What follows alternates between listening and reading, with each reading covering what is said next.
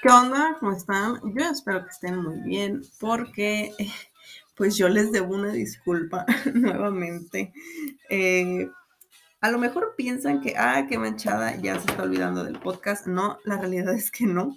Eh, tuve problemas con mi computadora para grabar esto porque esto se graba en mi computadora. Entonces, pues por ahí le dio la chiripiolca y no, pues, pues no funcionaba el armatoste este, ¿no?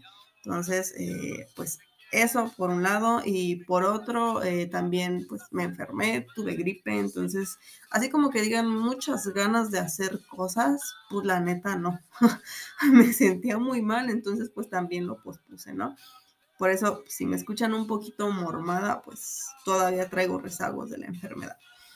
Eso y pues también estaba ocupada, o sea, también no manchen, no, esto de la vida adulta me está absorbiendo, pero bueno, el punto no es ese, la cuestión es que en el último episodio yo quedé con ustedes de aquí vamos a hablar sobre estructuras. Más específicamente sobre unas cosas llamadas elementos estructurales, ¿sale? De las cuales pues vamos a ver únicamente eh, pues qué son, ¿ok? Entonces pues comencemos. Por ahí les había platicado yo en episodios muy anteriores a este, eh, pues qué es una estructura, ¿no?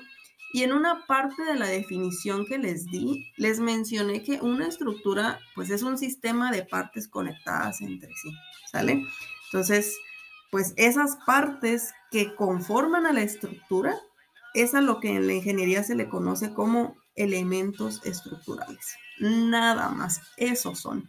No hay aquí como que, pues la gran definición, ¿no? De lo que son los elementos.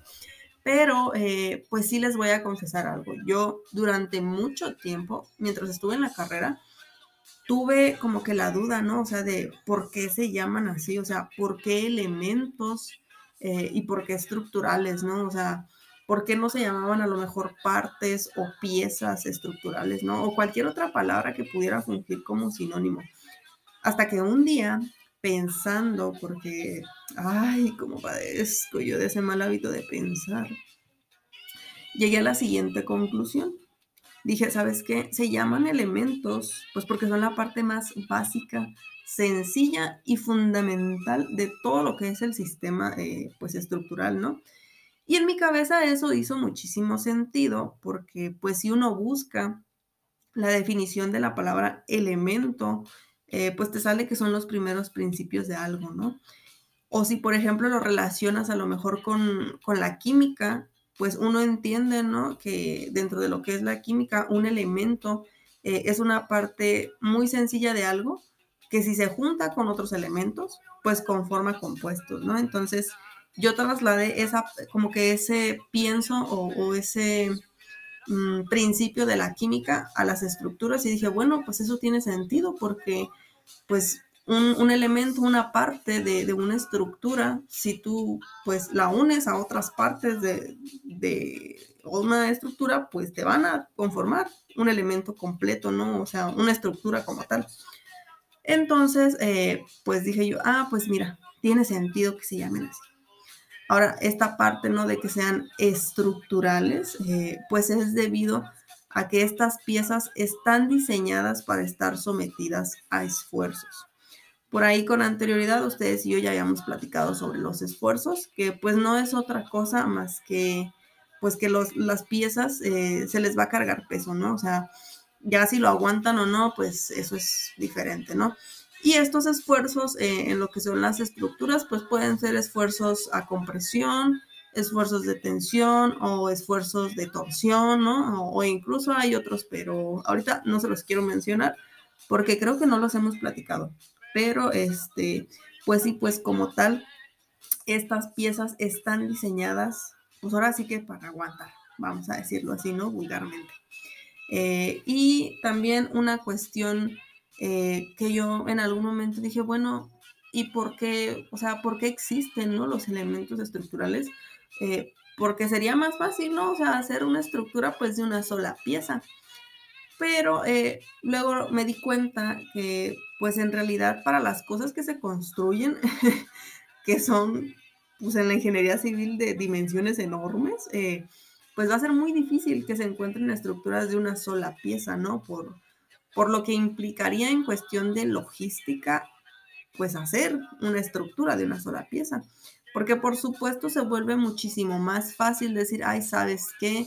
Eh, pues hay que montar una columna, no sé, de 10, 12 metros, aunque sea con grúa, eh, que decir, ¿sabes qué? Hay que montar una pinche estructura como de 30, 50 metros eh, y que vamos a necesitar un montón de, de grúas para poderlo hacer. Entonces yo me imagino que en algún momento el ser humano dijo, ah, ¿sabes qué? Pues sí está medio cabrón hacerlo así de una sola pieza. Vamos a seleccionarlo en partes estratégicas, o sea, partes eh, específicas, no lo vamos a mochar así nomás porque sí, y vamos a, a encontrar la manera de unirlos entre sí para que sigan trabajando lo más similar a como lo harían si fuera una pieza completa, ¿no? O al menos eso es lo que yo me imagino que en algún punto sucedió. Y que por supuesto, nuevamente, pues para mí eso tiene muchísimo sentido. Estos piensos a mí me ayudaron a entender después, pues, cómo se conformaban las estructuras, cómo trabajaban eh, y cómo, pues, eran sometidas, ¿no? A los esfuerzos. Entonces, pues eso es todo por esta ocasión. Yo espero haberles ayudado a entender qué es un elemento estructural y también espero que en próximos episodios veamos los tipos de elementos estructurales que existen. Y a lo mejor y por ahí también hago un este, episodio sobre los tipos de esfuerzos, ¿va? Ya para finalizar, como siempre, pues mencionarles dos cosas. Número uno, que la próxima semana vamos a hablar sobre sismos. Esto porque pues entre ayer y hoy se nos ha sacudido un poquito la tierra aquí en México, entonces eh, pues quiero tocar ese tema. Y pues número dos, que tengan una buena semana, se cuidan, sale, bye.